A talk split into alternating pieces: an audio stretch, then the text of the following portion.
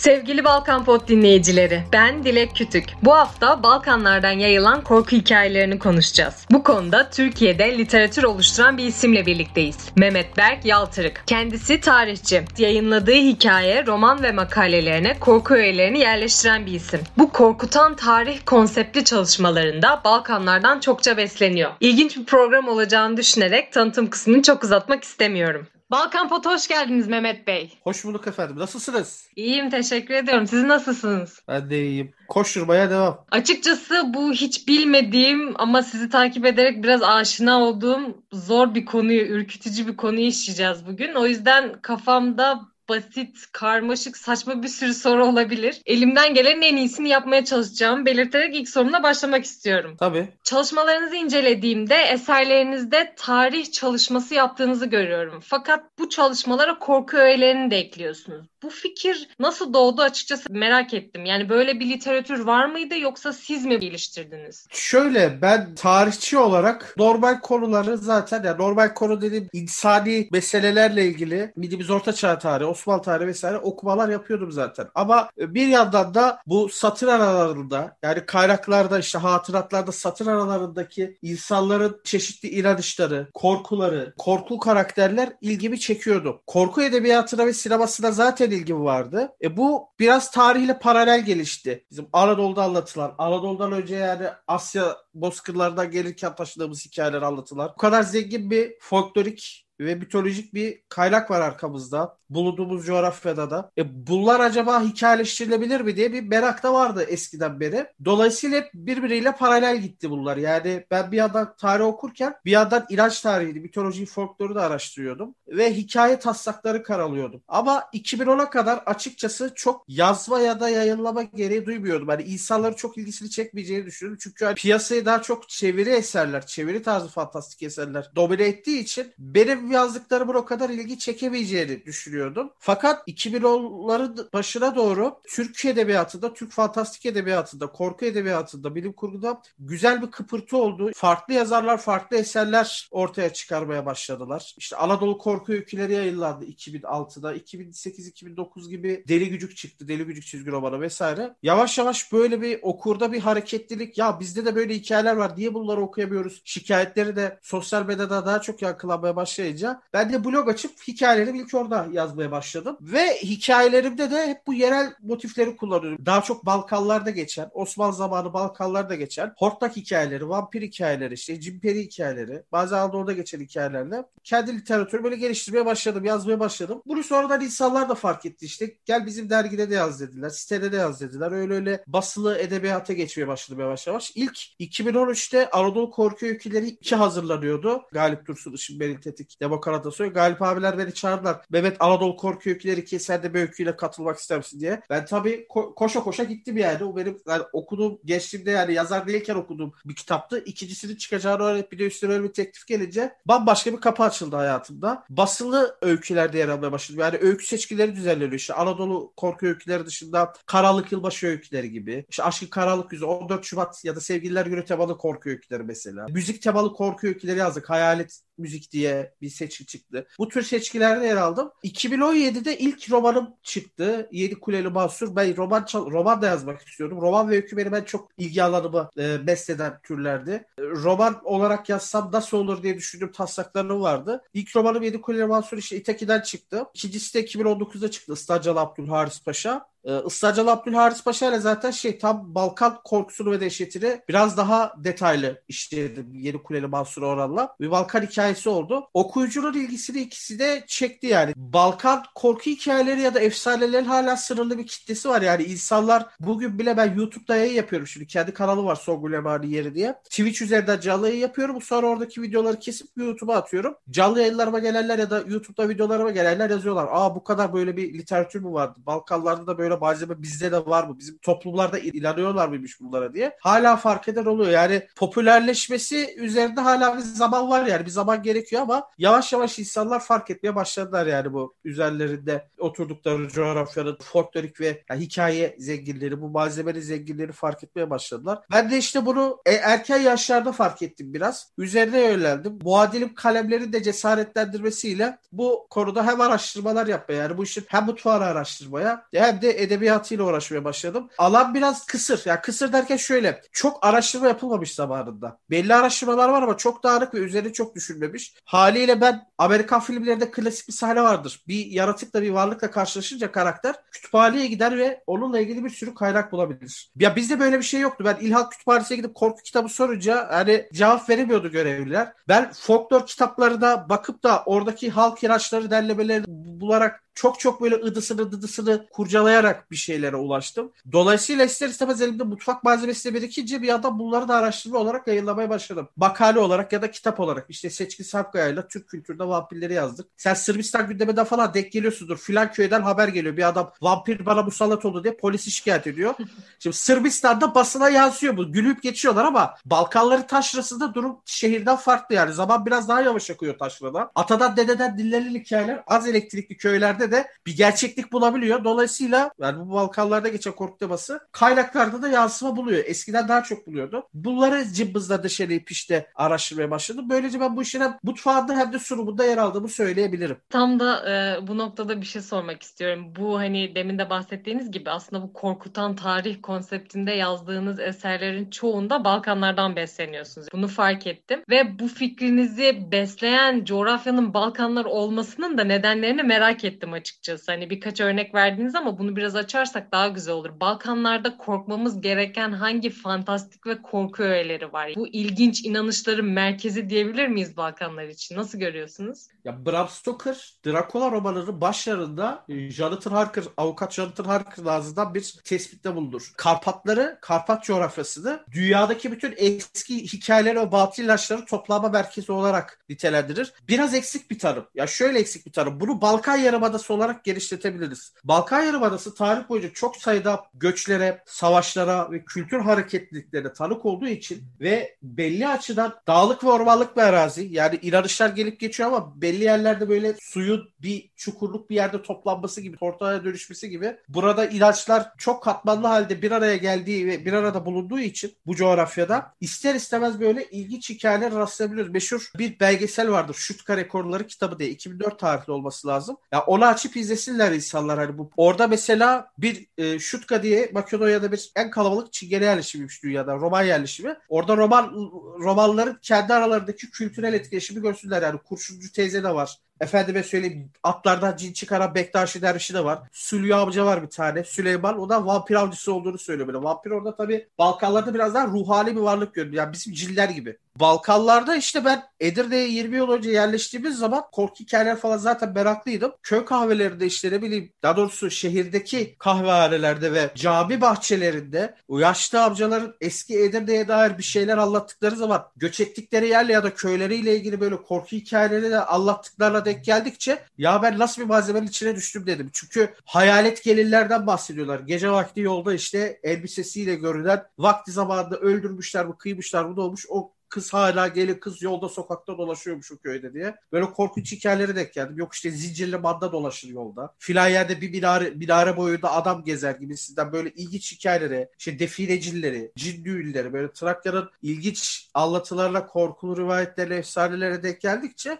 e, bir yandan bunlara da merakım olduğu için ya dedim bizim burada dedim hakikaten dedim Balkanların dibindeyiz dedim. Burada da dedim bir şeyler kalmış demek ki diye. Buralar hep bir deşelemeye başladım yani öyle bir. Demin de dediniz ya işte bu cinler işte işte ne bileyim beyaz giyen gelinlikli kızlar vesaire evet. falan. Aslında şu an dikkatimi çekti ve merak ettim. Yani güncel olarak süren hayat pratiklerini etkileyen evet, evet. Evet, bu korkular var yani devam ediyor. Bu, bunlara yani... örnek verebilir misiniz? Bizle benzer yanları var mı? Mesela bizde de var ya işte yatakta yemek yeme, gece karabasan gelir. İşte gece incir ağacında dolaşma, ya, tabii, tabii. cin şimdi, gelir falan. Biz e, şimdi Trakya bölgesi özelinde söyleyeyim yani. Balkanlarla tabii şimdi 100 yıl önce Balkan Savaşı çıkmış sınırlar çizilmiş ama e, kültür yapısı çok farklı değil. Çünkü göçle gelenler olmuş buraya ve belli kültürler taşınmış. Dolayısıyla bazı motifler tutuyor. Hayalet geliyor motifine ben bugün Romanya'da yerel haberleri Deşeleyince de rastlıyorum ayrı söylencelere farklı köylerde. Bizim Trakya'da da var. Genelde hikayeler 3 aşağı 5 yukarı birbirine benziyor. Filan yerde işte böyle bir gelin kız dolaşıyor gece vakti. Kiminde kanlı gözyaşları döktüğü anlatılıyor. Kiminde kesik başla gezdiği söyleniyor. Şimdi bir bunlar var bir yerde. Bir de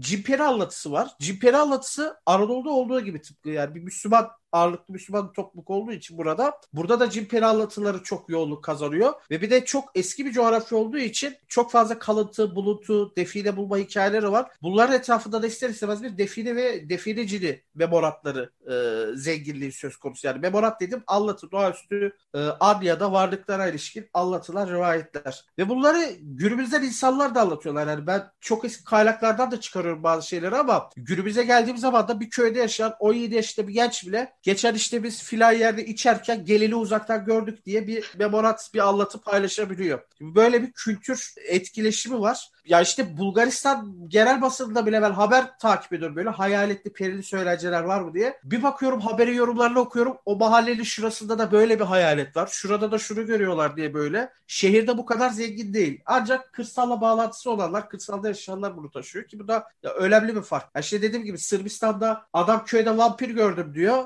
Hani basın bunu dalga geçerek yazıyor şimdi. Şehirde yaşayan hayat kolay. Belgrad'da yaşasam ben de gülünç gelir ama ormanlık bir arazide yaşıyorsam böyle efendime söyleyeyim meşhur o değirmen hikayesi var bir tane bu. Sava Savanoviç diye bir Sırpların meşhur bir vampir hikayesi var efsanevi. Onların Zarojde diye bir köyde değirmeni var bu Sava Savanoviç'in. O değirmen bir ara tahrip olunca işte 2012 gibi halk galeyana geliyor yani. Vampir şimdi yerini kaybetti bizim evlerimize musallat olacak diye. Belediye falan tedbir almak zorunda kalmış mesela orada. Hani kapılarınıza haç ve sarımsak asın işte gece birisi gelirse açmayın diye. Bu güncel bir hikaye mi? Güncel 2012'de yaşanmış bir vaka. Hatta e, Sırp vampirleri üzerine diye benim bir yazım var internette. Orada bakabilirsin bazı güncel vakalar var. Hatta 2007'de şeyin mezarı kazıklanıyor Milosevic'in. Ya şunu özetleyeyim öncelikle. Balkanlarda kırsal bölgede zaman biraz benim o hatta kitap kapağında da yazıyor Islacan Abdurrahman Paşa'nın zamanı yavaş aktığı bir coğrafya. E, dolayısıyla bazı ilaçlarda atadan dededen kalma bir şekilde teknolojinin içerisinde, olsa, içerisinde de olsa devam ediyor. Kültürler birbirini etkiliyor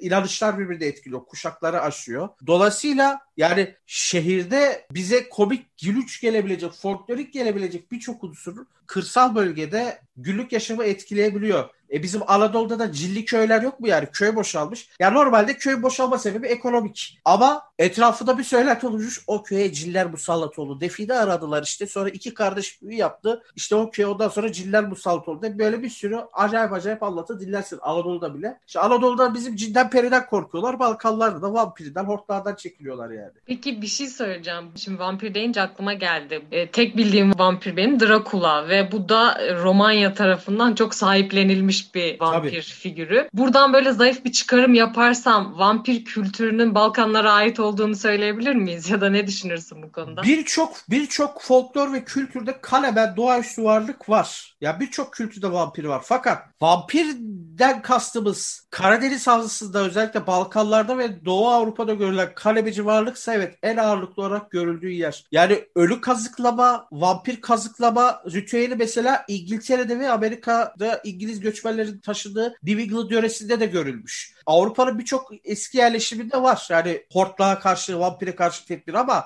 vampir inanışlarıyla ilgili araştırma yaptığımız zaman en çok karşımıza çıkan veriler şeyden yani Doğu Avrupa bölgesinden çıkıyor. Balkanlardan çıkıyor ve Karadeniz Havzası'ndan çıkıyor. Bu kazıklama hikayeleri Trabzon'da Rize'de falan da anlatılıyor bir şekilde yani. Kafkasya tarafında da yani bayağı e, Anadolu'da Alevi yerleşimlerinin olduğu yerlerde ya da merkezi böyle medrese eğitiminin verilmediği ya da böyle sünni görüşe çok yakın olmayan daha kıyıda köşede kalmış Caferi yerleşimlerde vesaire hortlak anlatısı olabiliyor rastlıyoruz. Ama diğer yerlerde daha çok cimperi şeklinde anlatılıyor. Merkezi kültürün, şehir kültürü çok girmediği, taşra kültürü çok aşınmadığı yerlerde ise çok zengin anlatı ve motif çeşitliliğiyle rastlayabiliyoruz biz Anadolu'da. Balkanlarda da böyle bir durum var. Hani belki şehre gitsek hayalet hikayesiyle karşılaşırız ama köylere kasabaya bir iniyorsun yani Yok şurada gelin dolaşıyor. Yok burada beyazlar içinde bir hayvan dolaşıyor ama aslında o bir hayvan değil. Kurtla insan arası benzeri bir varlık burada geceleri uluyor tepenin orada diye. Ve ilginç hikayeler anlatıyorlar. Yani. Ve vampir tasavvurunu da şöyle açıklayayım filmlerde gördüğümüzden çok farklı. Yani vampiri ya karabasan cin benzeri göze görünmez ya da siyah bir gölge gibi bir varlık, ruhani bir varlık şeklinde anlatıyorlar. Ya da çok eski anlatılarda vampiri bildiğimiz bu Nosferatu diye bir film vardır. Yani Nosferatu yazınca Google'a arkadaşlar o film çıkar 1922 tarihli. Oradaki Max Schreck'in hayat verdiği Nosferatu karakteri gibi çok ürkütücü, mezarından çıkmış, uzun boylu, kefeniyle dolaşan ölü şeklinde tasavvur ediyorlar vampiri. Yani korkunç karakterler. Bizim filmlerde gördüğümüz gibi sosyetik böyle çok e, karizmatik varlıklar şeklinde değiller. Sadece şöyle bir nokta var. Bazen vampirler yolcuları yollardan alıkoyup mezarlarına yuvalarda çekip onları ıssız yerlerde öldürebilmek için güzel kadın kılığında görünebiliyorlar. Dolayısıyla sinema bunun üzerine biraz daha fazla edebiyat bunun üzerine biraz daha fazla gittiği için bu biraz ön planda. Fakat Balkan folklorunda vampir araştırdığımız zaman karşımıza katıksız bir canavar çıkıyor yani. Bu da enteresan aslında. E, aklıma şöyle bir soru geldi. Yani demin dediniz ya toplumdan topluma aslında vampir tasvirleri değişiyor. Yani diğer e, korku figürlerinde, korku öğelerinde de bu böyle mi? İşte canavarlar, öcüler, hortlaklar, işte ne bileyim Sırplar başka tasvir ederken Arnavutlar başka mı tasvir ediyor? Tabii biz... tabii tabii tabii. Vampirin kendi içerisinde yani Sırp, Sırp vampirleri bile dediği zaman farklı isim ve motiflerle anılan farklı toplulukların bölgelerin inandığı doğaüstü varlık tasavvurları söz konusu olabiliyor. Ya Anadolu'da bile işte hınkır bunkur diyoruz. Efendim söyleyeyim hıbilik diyoruz. Yok işte efendim söyleyeyim davara diyoruz. Karabasan kabulünü, inanışını tahsil eden birden fazla varlık vardır Anadolu'da ama ayrı yere çıkarıp. Cin diye de anlatabiliyorlar onu ama farklı ismi oluyor genelde yani. Onun gibi Balkanlarda da farklı isimler altında geçiyor bunlar. Peki bu tasvir farklılıkları sence bize ne anlatıyor? Yani buradan nasıl bir toplumsal ya da sosyolojik bir koda ulaşabiliriz ya da bir değerlendirmeye ulaşabiliriz sence? Yani bölgesel ve yaşayış farklılıklarını gösteriyor. Mesela Sırbistan'da romanlar arasındaki, roman toplulukları arasındaki inanışlarda kışın belli gecelerde dışarıda unutulan bal kabağına ya da tarım aletine bazı kötü ruhların o eşyaya musallat olup tıpkı eve musallat oluşu gibi o eşyaya musallat olup onları vampirleştirdikleri inanma var. Kan izi beliriyor mesela bal kabağının ya da o tarım aletinin etrafında. ilginç bir inanış. Romanlar arasında var ama. Normal Sırpların Sırp köylerine gittiğimiz zaman baktığımız zaman orada daha ruhani, çoluğa çocuğa musallat olan varlıklar görüyoruz daha böyle Hırvatistan, Arnavutluk tarafına indiğimiz zaman eski Roma Roma kültürünün bir dönem temas ettiği yerlere indiğimiz zaman Şitriga diye bir figür görüyoruz. Cadı. Roman, Arnavutlarda var bir de Romerlerde de var. Strigoi diye geçiyor Romerlerde. Arnavutlarda Şitriga diye geçiyor. Aynı varlık değil ama köklerini incelediği zaman aynı yere çıkıyor. Yani Striga diye Roma döneminde de inanılan bir çocuklara musallat olan bir cadı çok eski dönemde. Bir şekilde farklı kültürden farklı kültüre taşınmış. Yani belli bölgeler ve inanış tasavvurları iş, e, devreye giriyor. Vampirin öldürülmesinden öldürülme motifleri çok fark ediyor mesela. Bizim İslam kaynaklarında yani en benzeşeni de şu ama hani Cadê? Kimisi mezarın etrafına işte çalı, gül çalısı, yabani gül çalısı dikiyor. Bir daha çıkamasın diye ama en bildiğimiz filmlerden ne vardır işte kalbe tahta kazık saplama, kafayı kesme vesaire. Bunlar da bölgeden bölgeye farklılık gösterebiliyorlar. Farklı şekillerde görülebiliyorlar ama çoğu motif temelde kalıyor. Mesela kalbe kazık saklama ve kafa kesme. Ebu Suud Efendi Kanuni döneminde yaşamış meşhur Şeyhülislam bir dönem. Ondan önce de e, bir fetva makamında bulunan bir kimse. Kanuni'nin meşhur Şeyhülislam'ı Ebu Suud Efendi'nin hortlak fetvası var. Hortlak fetvaları. Orada diyor ki Ebu Suud Efendi ya soruyorlar soru cevap şeklinde bu fetva ve soruları genelde yani. Sorarlar işte. El sual böyle böyle yapmak dinen caiz midir? şey cevap verir. Mekruhtur hani dinen hoş karşılanmaz ama yapılması da haram sayılabilecek bir durum da yoktur diye. Sorarlar bu Suud Efendi yani. Bu fetva metninde geçiyor bu. Bir insanı diyor öldükten sonra diyor mezardan kalkıp diyor canlılara diyor görünmesi diyor zuhur etmesi diyor ihtimal dahil edebilir olabilir mi? Diyor ki yani İslam'da böyle bir şey mümkün değildir ama eğer olmuşsa da diyor Allah'ın hikmetinden uzak değildir diyor. İhtimaldir ki diyor. Bazı ölüler diyor yaşarken günahkarlık etmişlerse diyor bazı insanlar öldükten sonra diyor bazı ervah habisi yani kötü ciller, kötü varlıklar, kötü ruhlar bu bedeli kullanarak günah işletmeye devam edebilirler. İslami bir formüle göre açıklamak durumunda kalmış vampir folkloru diye Osmanlı Balkanlara hükmederken filan köyde hortlak vampir görüldü diyor. Köy boşalmaya başlıyor. E, öyle olunca da insanlar ya mezar kazıp ölü kazıklamaya başlıyorlar kafalarına göre. İnsanlar hani suçlu duruma düşmesinler diye devlet kabullenip buna göre bir tedbir geliştirmiş.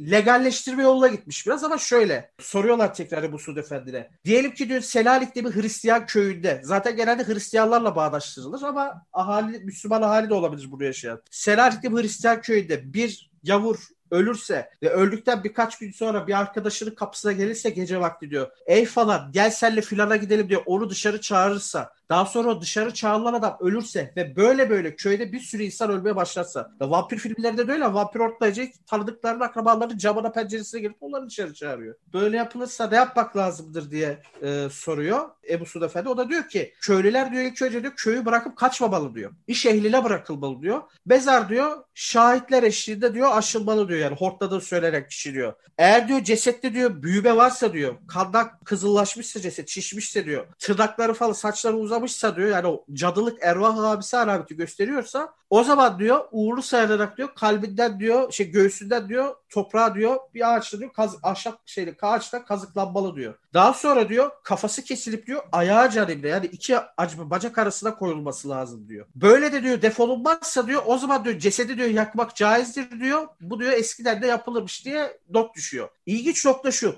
Polonya'da ortaçağ tarihlendirilen bir mezarlıkta vampir ritüellerine gömülmüş insan mezar cesetleri buldular. Kafalar kesik, bacak arasına koyulmuş şekilde iskeletler. Daha da garip bir şey söyleyeyim. 1900 yılların başında Doğu Beyaz taraflarında geçtiği rivayet edilen bir memorata ulaştım ben. Arkadaşın aile içerisinde anlatılan bir hikaye. Büyük amcaları hortluyor bunların. Büyük dedeleri de kardeşi hortlayınca hocaya gidiyor ne yapmalıyız diye. Caferi köyü burası muhtemelen. Diyor ki hiç kullanılmamış bir kürek alacaksın. Hiç kullanılmamış olacak bu diyor. Bir de diyor eski bir kürek olacak diyor. Eski kürekle diyor o kişinin gece mezarını kazacaksın. Hiç kullanılmamış kürekle de diyor gövdeyi kafasından ayırıp bacak arasına koyacaksın diyor. Ancak öyle gömülürse diyor bir daha hortlamaz diyor ve bu şekilde kurtuluyorlar. Motiflere ve dönemlerin farklılıklarına bakıyorsun. 1500'lerin İstanbul'u, Polonya'sı, efendim Doğu Beyazıt'ta 1900 yılların başına geçtiği rivayet edilen bir memorat, bir doğaüstü varlık rivayeti. Karadeniz Havzası'nın haritası resmen insanın karşısında çıkıyor ve bu inanışların burada daha çok yaygın olduğunu görüyoruz. Gerçekten anlattığın şeyler şu an beni korkuttu bile. Şöyle bir şey düşündüm. Yani Balkanları göz önünde bulundurduğumuzda en çok hangi toplumda bu motiflere, öğelere daha fazla rastlıyorsun? Yani hangi toplum seni daha çok besliyor? Ya daha çok Slav topluluklar diye bir şey. Sırplar yani Bulgarlar hani Makedonya tarafı. Çünkü Slav mitolojisi vampir arışılık köklerine ilişkin çeşitli teoriler, nazariyeler var. Bu görüşlerden birisi şu. Eski Kıpçak Türklerinde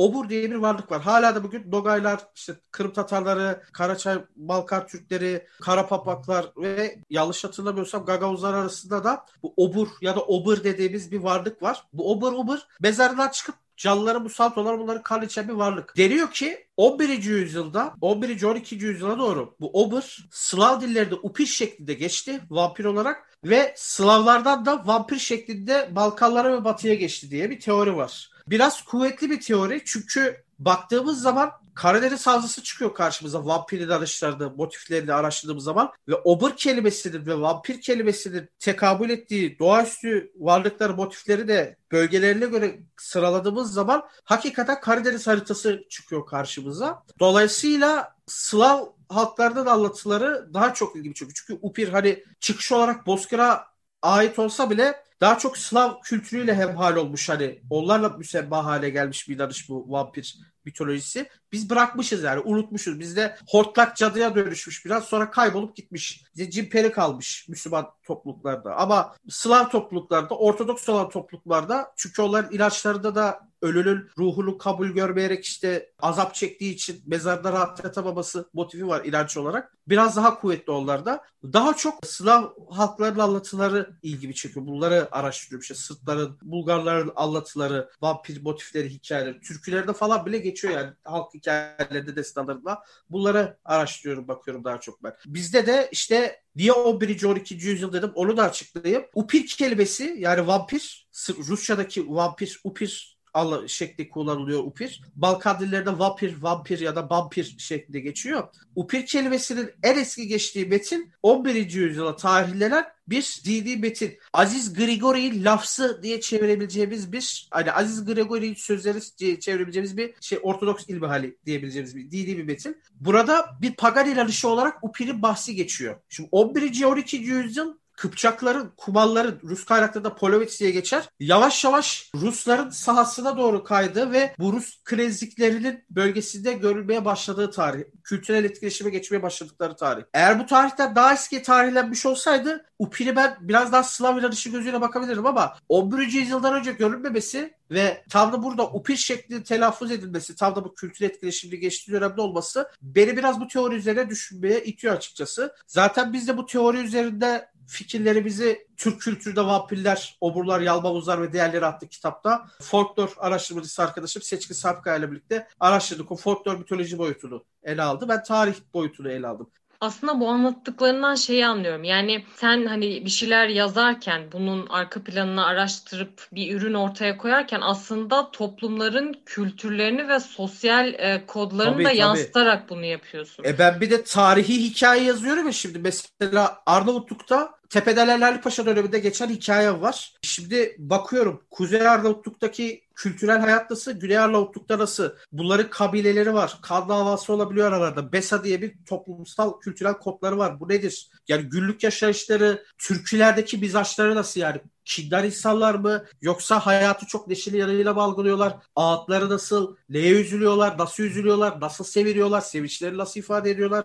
Bunlara da bakıyorum ki yazarken onları bütün kültürel yönleriyle yansıtabilmek için. Yani oralı bir insan okuduğu zaman hakikaten orada geçen bir hikaye olduğunu kafasında canlandırabilsin, hayal edebilsin diye. Yani o zihninde orası uyan, o kültür, o toplum, o dönem uyanabilsin diye çaba gösteriyorum. Dolayısıyla hem ilaçsal boyutunu hem de bütün kültürel boyutunu araştırmak durumunda kalıyorum yani. Yani açıkçası çok güzel ve verimli bir sohbet olduğunu düşünüyorum. Hani çok şey de öğrendim. İlgi çeken kısmı benim için gerçekten bu kültürel ve aslında toplumsal yaşayış tarzının da yansıtıldığını görüyoruz bu hortlak hikayelerinde, vampir hikayelerinde. O yüzden hoşuma da gitti açıkçası bu muhabbet, bu sohbet. E, ağzına sağlık diyorum. Umarım çalışmalarında güzel e, ve verimli yıllar seni bekler. Çok teşekkür ediyorum Mehmet Bey. Ağzınıza evet, sağlık tekrar. Rica ederim, rica ederim, rica ederim. Sevgili Balkan Pod dinleyicileri haftaya görüşmek üzere.